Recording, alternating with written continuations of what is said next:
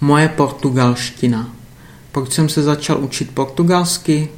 Když jsem byl v Anglii, chtěl jsem si zlepšit angličtinu a našel jsem link systém. Tam jsem se seznámil s jednou brazilkou, která si chtěla zlepšit angličtinu tak jako já. Psali jsme si každý den a po nějaké době jsme se do sebe zamilovali. Její rodný jazyk je portugalština, protože je z Brazílie a můj rodný jazyk je čeština. Někdy mi psala ona něco portugalsky a někdy jsem jí já psal česky. Bylo to super. Zdálo se mi, že španělština je velmi podobná, protože už jsem se španělštinou měl předtím nějaké zkušenosti. Ale upřímně řečeno jsem se ten jazyk, portugalštinu, moc intenzivně neučil.